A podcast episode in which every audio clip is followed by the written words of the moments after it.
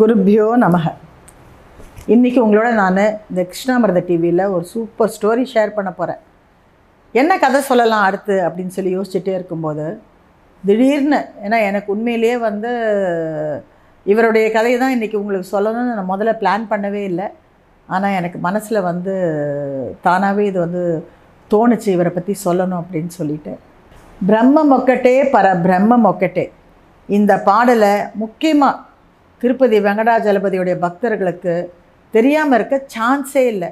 எப்படி சிவ பக்தர்களுக்கு அருணாச்சலேஸ்வருடைய பாடல்கள் நல்லா தெரியுமோ அதே மாதிரி தான் திருப்பதி வெங்கடாஜலபதியுடைய பக்தர்களுக்கு பிரம்ம மொக்கட்டே. இந்த பாடலை வந்து எழுதி பாடியவர் வந்து அன்னமாச்சாரியார் அவருடைய கதையை தான் இன்றைக்கி உங்களோட நான் ஷேர் பண்ண போகிறேன் ஒரு காலகட்டத்தில் காசியில் நிறைய பிராமண குடும்பங்கள் வந்து அங்கே வாழ்ந்துக்கிட்டு இருந்தாங்க. அப்போ அங்கே பஞ்சம் தலை விரித்து ஆடுச்சு. அந்த பஞ்சத்தில் இனிமே ஊர் விட்டு ஊர் வந்து பழிச்சிக்கிட்டு இருந்த அவங்க உள்ளூர்காரங்களே வாழ முடியல. அப்படின்னா நாம் எப்படி வாழ முடியும்? இப்போ நம்ம பார்த்தோம் இல்லையா? வெளியூர்லேருந்து வந்த எல்லாரும் எப்படி இந்த பேண்டமிக்கில் திரும்பி ஊருக்கு போனாங்க? அந்த மாதிரி அந்த ஊருக்கு போன எல்லாரும் அவங்கவுங்க ஊருக்கு திரும்பினாங்க. அப்படி திரும்பி வந்தவங்க தான் அன்னமையா அவர்களுடைய ஃபேமிலியும் அவங்க வந்த ஊருடைய பேர் வந்து நந்தவரி கிராமம். அந்த கிராமத்தில் தான் தாளப்பாக்கம் அப்படிங்கிற ஒரு இடத்துல அவங்க வந்து குடியிருக்காங்க. ஸோ அதனாலேயே தாளப்பாக்க அன்னமையா அப்படின்னு சொல்லி அவருக்கு பேர் வந்தது. அந்த தாளப்பாக்க கிராமத்தில் விட்டலையாவுக்கும் காமாட்சி அவர்களுக்கும் ஒரு மகன் இருந்தார். ஒரே ஒரு பிள்ளை தான். அந்த ஒரு பிள்ளையோட பேர் வந்து நாராயண ஐயா. அந்த நாராயண ஐயா சரியான வந்து என்னென்னா படிப்பே ஏறல. சரியான மக்கு. கொண்டு போய் அவங்க வந்து குருகுலத்தில் விட்டுருந்தாங்க. அந்த குரு பயங்கரமாக கோபம் வரும். அவர் தப்பு பண்ணால் நல்லா சுளிர் சுளிர்னு வந்து குச்சி வச்சுருப்பாராம். பலார் பலார்னு அடித்து உடம்பெல்லாம் விளார் விளாராயிடுமா ஸோ இந்த பக்கம் வீட்டுக்கு வந்தால் அவங்க அம்மா அப்பா ஏன்டா அவனை படிக்க அமிச்சா? நீ என்ன இப்படி படிக்காமல் வந்துட்டு இப்படி வந்து இங்கே நீ குருவையே குறை சொல்கிறேன்னு சொல்லிட்டு இங்கே ரெண்டு பதம் விழுமா. இது ரெண்டையும் பார்த்து அவர் இனிமேல் நான் வாழவே கூடாது அப்படின்னு சொல்லிட்டு அவர் யோசிக்கிறார். அந்த கிராமத்துடைய எல்லையில் சிந்தலம்மா அப்படின்னு சொல்லிட்டு அந்த கிராம தேவதையுடைய ஒரு கோயில் ஒரு அம்மன் கோயில் இருந்தது. புளிய மரத்துக்கடியில் இருந்ததுனால சிந்தா அப்படின்னா நம்ம புளிய மரம். ஸோ புளிய மரத்துக்கடியில் இருந்ததெல்லாம் அவங்களுக்கு சிந்தலம்மா அப்படின்னு சொல்லிட்டு அவங்களுக்கு பேர். அங்கே ஒரு பாம்பு புத்து இருந்தது. அந்த பாம்பு புத்தில் ஒரு கரு நாகம் இருந்ததாம். அந்த கரு நாகம் நைட்டில் எந்திரிச்சு வெளியெல்லாம் வருமா. அதே மாதிரி அந்த அம்பாள் கூட கிராம தேவதையான அவங்க கூட ஊர்வலம் வருவாங்களாம்.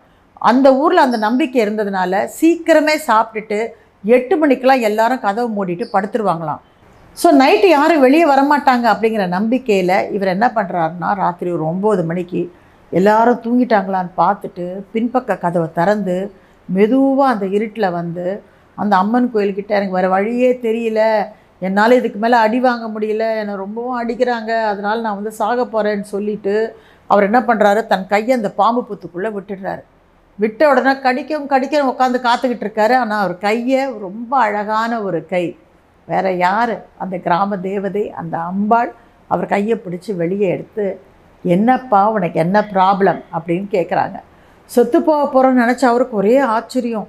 தேஜ ஸ்வரூபியா முன்னாடி வந்து ஒரு அம்பாள் அப்படி நிற்கிறத பார்த்த உடனே அழ ஆரம்பிக்கிறார். இந்த மாதிரி எனக்கு வேறு வழி தெரியலன்னு உடனே அவசரப்படாத. உனக்கு ஒரு மகன் பிறப்பான். அந்த மகனுக்கும் ஒரு மகன் பிறப்பான். அது நாராயணருடைய சுரூபமாக இருக்கும். அந்த குழந்தைனால உங்கள் குடும்பமே மோட்ச பிராப்தி அடைய போகுது. உண்மையிலேயேங்க ஒரு குடும்பத்தில் ஒரு மகான் பிறந்தார்னா அந்த குடும்பத்தில் இருக்கக்கூடிய எல்லாருக்குமே வந்து மோட்ச பிராப்தி கிடைக்குது. ஸோ உனக்கு வந்து ஒரு பேரம் பிறக்க போகிறான் அதனால் இந்த மாதிரியான விஷயத்தெல்லாம் நீ வந்து மூட்டை கட்டி வச்சுட்டு எந்த ஆச்சாரியரும் வேண்டாம். நான் வந்து உங்கள் பெரியவங்களுடைய மனசை மாற்றுறேன் நீ தைரியமாக வீட்டுக்கு போ. அவங்க உன்னை எதுவுமே கேட்க மாட்டாங்கன்னு சொல்ல அவரும் வீட்டுக்கு போக. வீட்லேயும் அதுக்கப்புறம் அவர் யாருமே வந்து தொந்தரவு பண்ணலை. நீ போய் குருக்கிட்ட படின்னு சொல்லி. அவர் பெரியவராகி அவருக்கு கல்யாணம் ஆனதுக்கப்புறம் அவருக்கு ஒரு மகன் பிறக்கிறான். அந்த மகனுடைய பேர் வந்து நாராயண சூரி அந்த நாராயண சூரிக்கும் லக்கம்பா அப்படின்னு சொல்லிட்டு அவங்களுடைய மனைவி பேர்.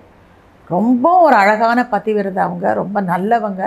அவங்க அந்த கோயிலில் வந்து கோலம் போடுறது கோயிலை பெருக்கி விடுறது அப்புறம் வந்து மாலை கட்டுறது இப்படி பகவத் கைங்கரியம் நிறைய செய்வாங்களாம் அவங்க. அதனால தானே என்னமோ தெரியல பகவான் விஷ்ணு அவங்களுக்கு மகனாக வந்து பிறக்கிறாரு.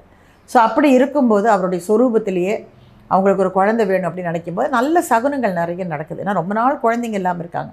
அப்போது நல்ல சகுனங்கள் வருது. நல்ல சகுனங்கள்னால் என்ன? ஏத்தாப்பில் பசுமாடு வருது இல்லை ஒரு அவங்க காலங்கத்தால் அவங்க கோயிலுக்கு போகும்போது ஒரு சுமங்கலியை பார்க்குறது இதெல்லாம் வந்து நல்ல சகுனம். இதெல்லாம் நடந்த உடனே அவங்களுக்கு வந்து ஒரு நம்பிக்கை வருது. அவங்க வீட்டுக்கார்ட்ட சொல்கிறாங்க வாங்க நம்ம ஒரு தடவை போய் அந்த திருமலை வெங்கடேஷனை பார்த்துட்டு வரலாம். கண்டிப்பாக இந்த தடவை நான் ப்ரெக்னென்ட் ஆகிடுவேன்னு சொல்லி எனக்கு நம்பிக்கை இருக்குது நான் கர்ப்பம் தரிச்சிருவேன். எனக்கு ரொம்ப நம்பிக்கையாக இருக்குது வாங்க அப்படின்னு சொல்லி கேட்குறாங்க சரின்னு சொல்லி நாராயணசூரி அவர்களும் தன் மனைவியை அழைச்சிக்கிட்டு திருமலைக்கு வரார். சுவாமி தரிசனத்தை முடிச்சுட்டு அங்கே வெளியே வரும்போது பெருசாக இருக்கக்கூடிய அந்த துவஜ ஸ்தம்பத்தில் விழுந்து ரெண்டு பேர் நமஸ்காரம் பண்ணிக்கிறாங்க. அப்போது அவங்களுடைய மனைவி நல்ல உணர்றாங்க. ஒரு ஒளி தன்னுடைய வயிற்றுக்குள்ளே போனதை அவங்க வந்து உணர்றாங்க. அவங்க ஊருக்கு திரும்பி வரும்போது அவங்க வந்து கர்ப்பமாக இருக்காங்க. ஸோ அவங்களுக்கு அழகான ஒரு ஆண் குழந்தை பிறக்குது. அந்த ஆண் குழந்தைய அவங்க அன்னமையா அப்படின்னு ரொம்ப அன்பாக கூப்பிடுறாங்க. அந்த அன்னமையா தான் பிற்காலத்தில் அன்னமாச்சாரியாராக மாறுறாரு. சின்ன வயசுலேயே அவருக்கு நிறைய விஷயங்களை வந்து வீட்டில் சொல்லி கொடுக்குறாங்க. அதாவது ஒரு பண்டிதனுக்கு தேவையான சகல பாடங்களையும் அவருக்கு நல்லபடியாக சங்கீதத்தையும் நல்ல பாண்டியத்தையும் அவங்க வந்து அவருக்கு நல்லபடியாக சொல்லி கொடுக்குறாங்க. இப்படி இருக்கும்போது ஒரு நாள் அவர் காட்டில் விறகு வெட்டும்போது நிறைய பேர் ஏதோ ஒரு ரூட்டில் போயிட்டுருக்கிறத பார்க்குறாரு இவரும் அவங்களுடைய கிளம்பிடுறாரு. கிளம்பி அவங்க கூடயே போயிடுறாரு. ஊரில் இருக்கிறவங்களாம் இவரை காணும் காணும் தேடிக்கிட்டு இருக்காங்க. இவங்களெல்லாம் எங்கே போகிறீங்க அப்படின்னு கேட்குறாரு. நாங்களாம் திருமலைக்கு போகிறோம். திருமலையா? நானும் வரேன் அப்படின்னு சொல்லிட்டு அந்த யாத்ரிகளோட அவரும் சேர்ந்துடுறாரு. ஆனால் கொஞ்ச நேரத்தில் பார்த்தீங்கன்னா இவர் வந்து அந்த யாத்ரிகளோட போகும்போது ஒரு விரதம் எடுத்துக்கிறாரு. அந்த மலைக்கு போய் சேர்ற வரைக்கும் நான் சாப்பிட்றதில்ல. சாப்பிடாம நான் போகிறேன் அப்படின்னு சொல்லிட்டு. ஆனால் கொஞ்ச நேரத்தில் அவங்களாம் எங்கேயோ போயிடுறாங்க. இவரால் நகரவே முடியல. ஒரு அடி எடுத்து வைக்கிறதே இவருக்கு வந்து ரொம்ப கஷ்டமாக இருக்குது அப்படியே சோர்ந்து போய் அவர் உக்காந்துருக்காரு. அப்போ நாரதர் ஒரு வயோதிகர் வேஷத்தில் அவர்கிட்ட வரார்.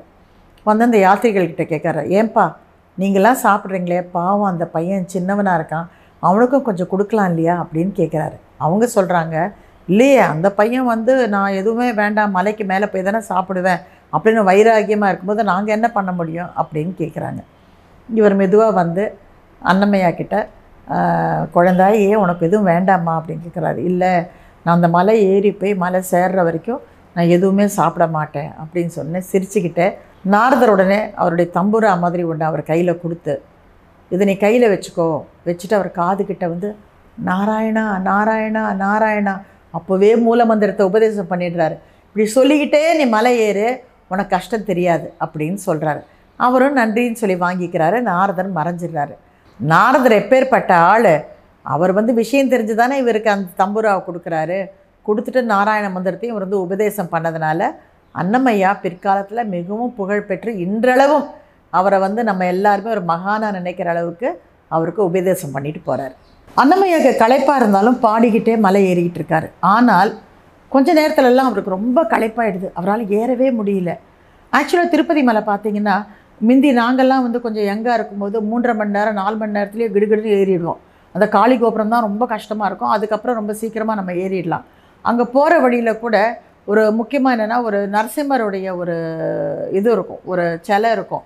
அன்னமையா கூட முதல்ல அங்கே நின்று அவருக்கு வந்து பூஜை பண்ணுறாராம் அதுக்கப்புறமா அங்கே வந்து ஒரு ஆஞ்சநேயருடைய ஒரு சிலையும் இருக்கும். அதில் வந்து தலையை வந்து எல்லாரும் வந்து அதில் தலையை முட்டிக்குவாங்க. காலை எடுத்து இந்த முட்டியை மட்டும் மேலே படுற மாதிரி இப்படி தொட்டு எடுப்பாங்க. ஏன்னா அந்த மலை ஏறுறவங்களுக்கு பயங்கரமாக தலைவலி வரும். ஏன்னா அந்த வெயில் அப்பேற்பட்ட வெயில். ஸோ தலைவலி வரக்கூடாது அந்த கால் வலிக்கக்கூடாதுன்னு சொல்லிட்டு அது ஒரு பிரார்த்தனை இருக்குது ஸோ அவங்க மற்றவங்க பண்ணுறதெல்லாம் பார்த்து இவரும் பண்ணி பார்க்குறாரு. ஆனால் அவங்கெல்லாம் போயிட்டாங்க. இவரால் வந்து ஏறவே முடியல. ரொம்ப களைப்பாயிடுது. சோர்ந்து பசி வேற சோர்ந்து அப்படியே படுத்துடுறாரு நாரத பகவானுக்கு உச்சிஷ்டம் கிடச்சிது. அதாவது பகவான் விஷ்ணு சாப்பிட்ட சாப்பாடுடைய மிச்சம் கிடச்சிதுன்னு அதுக்கு முன்னாடியே உங்களுக்கு சொல்லியிருக்கேன்.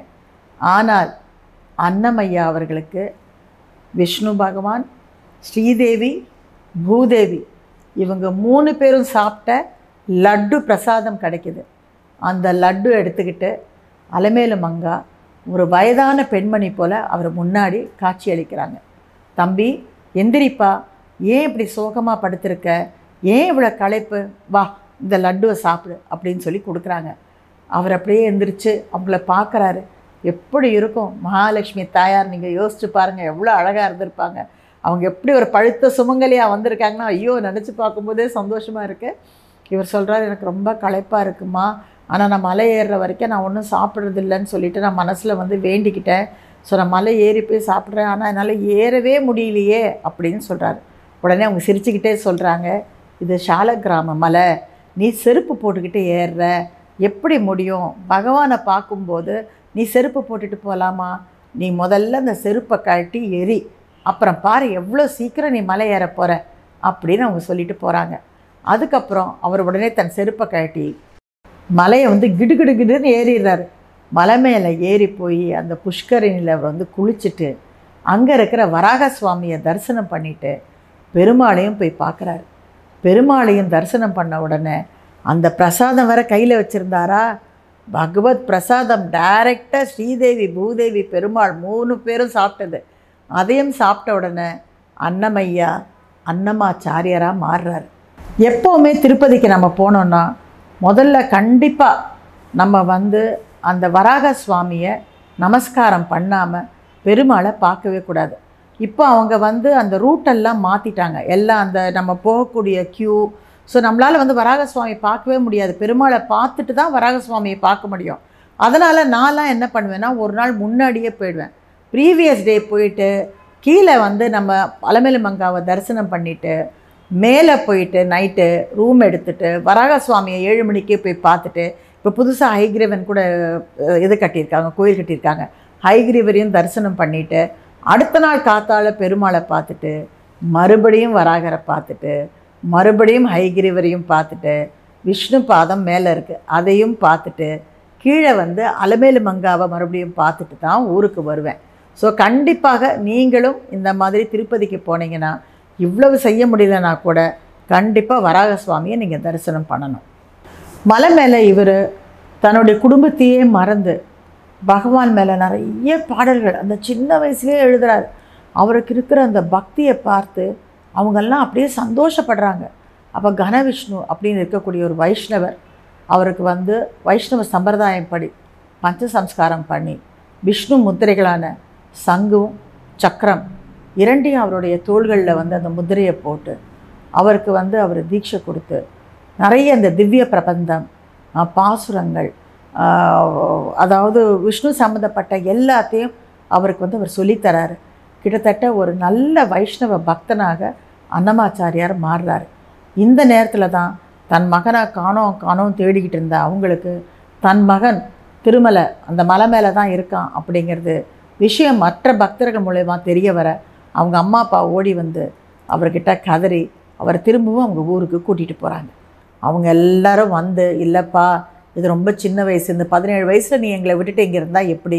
உனக்கு திருமணம் ஆகணும் வாழ்க்கையில் இன்னும் எவ்வளோ விஷயங்கள் இருக்குது வா வா அப்புறமா வந்து சுவாமி சேவையெல்லாம் பண்ணிக்கலாம் வான்னு சொல்லி அவரை ஊருக்கு திருப்பி கூட்டிகிட்டு வந்து அவருக்கு கல்யாணம் ஃபிக்ஸ் பண்ணுறாங்க அவங்க அம்மா அவருக்கு திம்மக்கா அக்கம்மா அப்படின்னு இரண்டு பேரை இரண்டு மனைவிகள் வந்து அவர் கல்யாணம் பண்ணி வைக்கிறாங்க. அந்த காலத்தில் அப்படி இருந்தது போல் இருக்குது இரண்டுமே அழகான சுந்தரமான இரண்டு பெண் பிள்ளைகளை அவருக்கு வந்து கல்யாணம் பண்ணி வைக்கிறாங்க.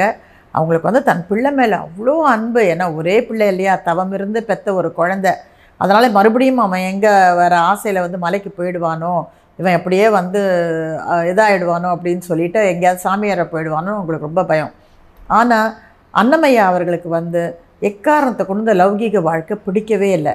அவருக்கு வந்த மனைவிகளும் அவர் என்ன நினச்சி என்ன ஆசைப்பட்டாலும் அதுக்கு சரின்னு சொல்கிறவங்க தான் அவருக்கு மனைவிகளாக அமைந்தாங்க. அதனால் அவர் சொல்கிறாரு எனக்கு நிறைய க்ஷேத்ராடனம் போகணுன்னு ஆசையாக இருக்குது அகோபலம் இந்த மாதிரி இடத்துக்குலாம் நான் போகணும்னு சொல்லி நிறைய க்ஷேத்ராடனம் போகிறாரு மனைவிகளோடு அவர் நிறைய ஊருக்கு வந்து போய் பகவான் விஷ்ணுவை வந்து அவர் தரிசித்து பல பாடல்கள் ஒவ்வொரு ஊர்லேயும் அவர் வந்து எவ்வளோ பாடல்கள் வந்து சுவாமியை எழுப்புறது எப்படி சுவாமியை தூங்க வைக்கிறது எப்படின்னு பல பாடல்கள் வந்து அவர் எழுதுகிறார் ஒரு முறை பகவான் விஷ்ணு அவர் கனவில் வந்து அன்னமையா நீ எவ்வளவு தான் கற்றுக்கிட்டாலும் எவ்வளவு தான் நீ வந்து நீ தீட்சை எடுத்து குருவெல்லாம் எடுத்திருந்தா கூட நீ கண்டிப்பாக அகோபல க்ஷேத்திரத்துக்கு போகணும்.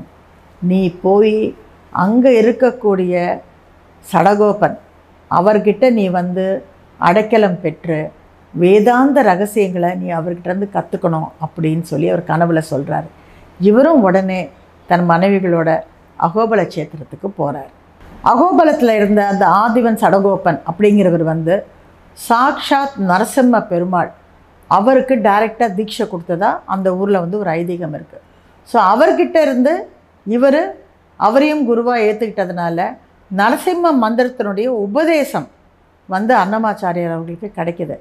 நரசிம்மர் மேலேயும் அவர் நிறைய பாடல்கள் எழுதுகிறார் அவர் நிறைய பாடல்கள் வந்து நிறைய பேர் மேலே எழுதியிருந்தாலும் சீனிவாச பெருமாள் மேலேயும் நரசிம்ம சுவாமி மேலேயும் தாயார் அதாவது அலமேலு மங்கா மேலேயும் நிறைய பாடல்கள் எழுதினார்.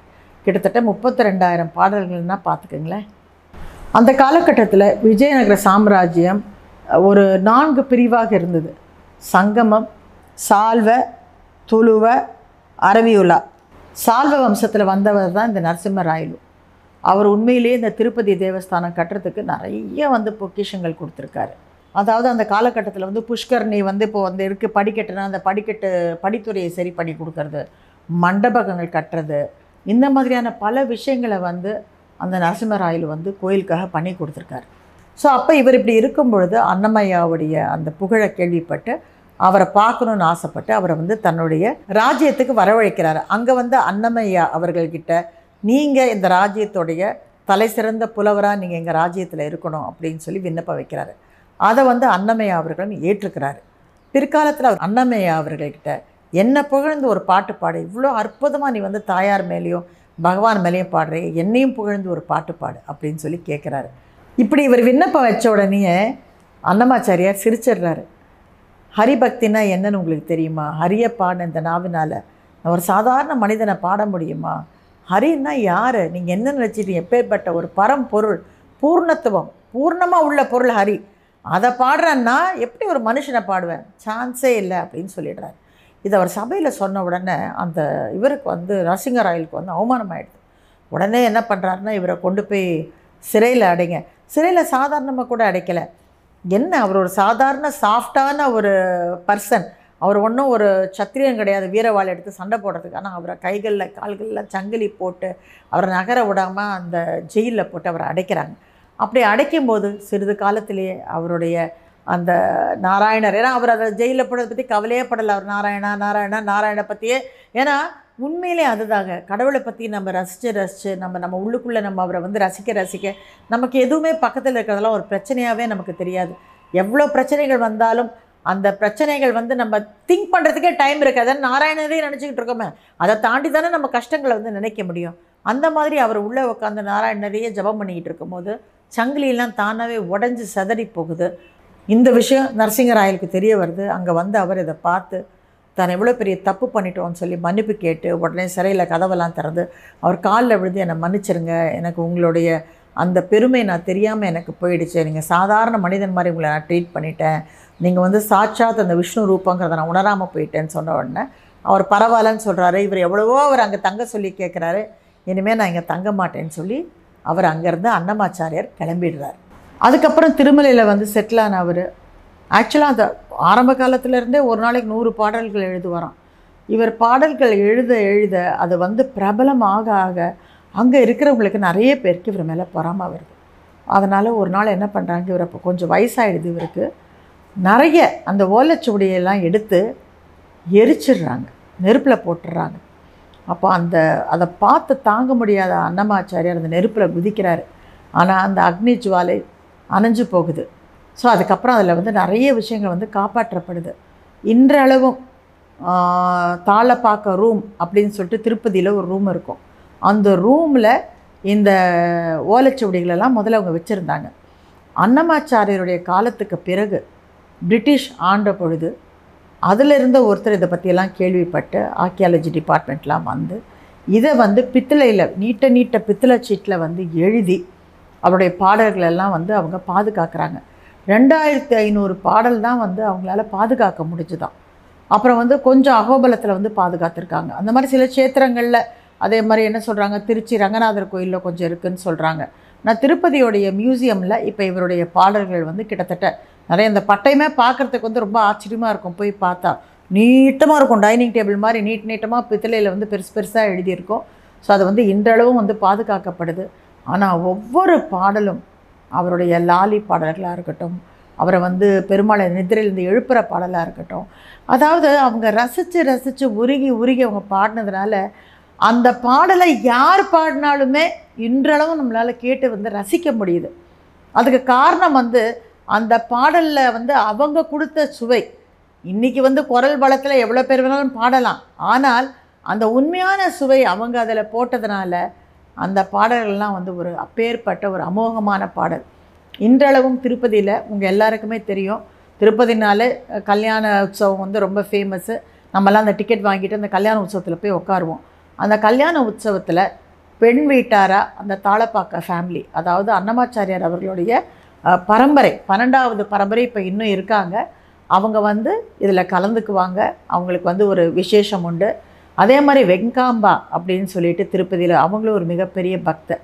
அவங்களுடைய ஒரு ஆரத்தியும் வந்து பெருமாளுக்கு ரொம்ப ஃபேமஸ்ஸு ராத்திரி தூங்குறதுக்கு முன்னாடி அன்னமையா அவருடைய ஜோஜோவை பாடாமல் அவங்க வந்து திரை வந்து போடவே மாட்டாங்க.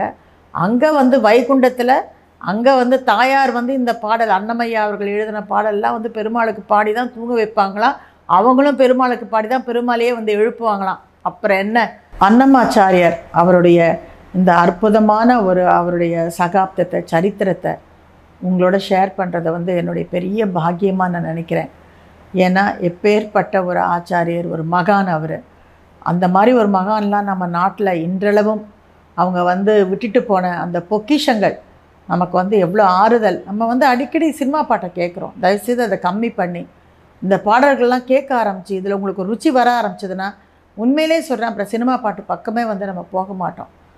நான்லாம் எனக்கு தெரிஞ்சு ஒரு ஆறு வருஷத்துக்கு மேலே ஆச்சு சினிமா பாட்டை கேட்கலன்னா பார்த்துக்கங்களேன். அந்த எஃப்எம்னால என்னன்னு தெரியாத மாதிரி தான் நான் இருக்கேன். ஏன்னா அந்த மாதிரி பட்டிக்காடாக தான் இப்போ நான் ஆயிட்டேன். என் மனசெல்லாமே ஏன்னா இந்த பாடல்கள் வந்து அவ்வளோ நல்லா இருக்குது அந்த ஒவ்வொரு சாங்கும் அது ஒரு நிறைய மியூசிக்கே கிடையாது. ஒரு அழகாக சிம்பிளாக வந்து அவ்வளோ நல்லா இருக்குது அண்ட் திருப்பதி அப்படின்னு சொல்லி நம்ம நினச்சாலே அந்த அன்னமாச்சாரியரை வந்து நம்ம கூடவே நினைக்கணும். இன்றைக்கு வந்து அவங்களுடைய கிராமத்தில் இந்த தாளப்பாக்க கிராமத்தை வந்து திருப்பதி தேவஸ்தானம் வந்து அவங்க அதில் பெரிய மண்டபம் கட்டியிருக்காங்க. நூற்றி எண்பது அடியில் வந்து அன்னமாச்சாரியருக்கு அன்னமாச்சாரியாருக்கு செலை வச்சு அன்னமாச்சாரியருடைய ஜெயந்தியும் அங்கே கொண்டாடுறாங்க. ஸோ யாராவது அடுத்த தடவை வந்து இந்த மாதிரி திருப்பதிக்கு போகக்கூடிய வாய்ப்பு இருக்கும் பொழுது கண்டிப்பாக போய் அந்த கிராமத்தில் அவர் பிறந்த இடம் வளர்ந்த இடம் அதெல்லாம் தரிசனம் பண்ணிக்கணும் அப்படின்னு சொல்லி நான் பிரார்த்தனை பண்ணிக்கிறேன். உங்கள் எல்லாருக்குமே அன்னமாச்சாரியருடைய கிருபையும் ஆசீர்வாதமும் கிடைக்கணும்னு வேண்டிக்கிட்டு மறுபடியும் உங்களை இன்னொரு நல்ல எபிசோடோடு சந்திக்கிறேன்.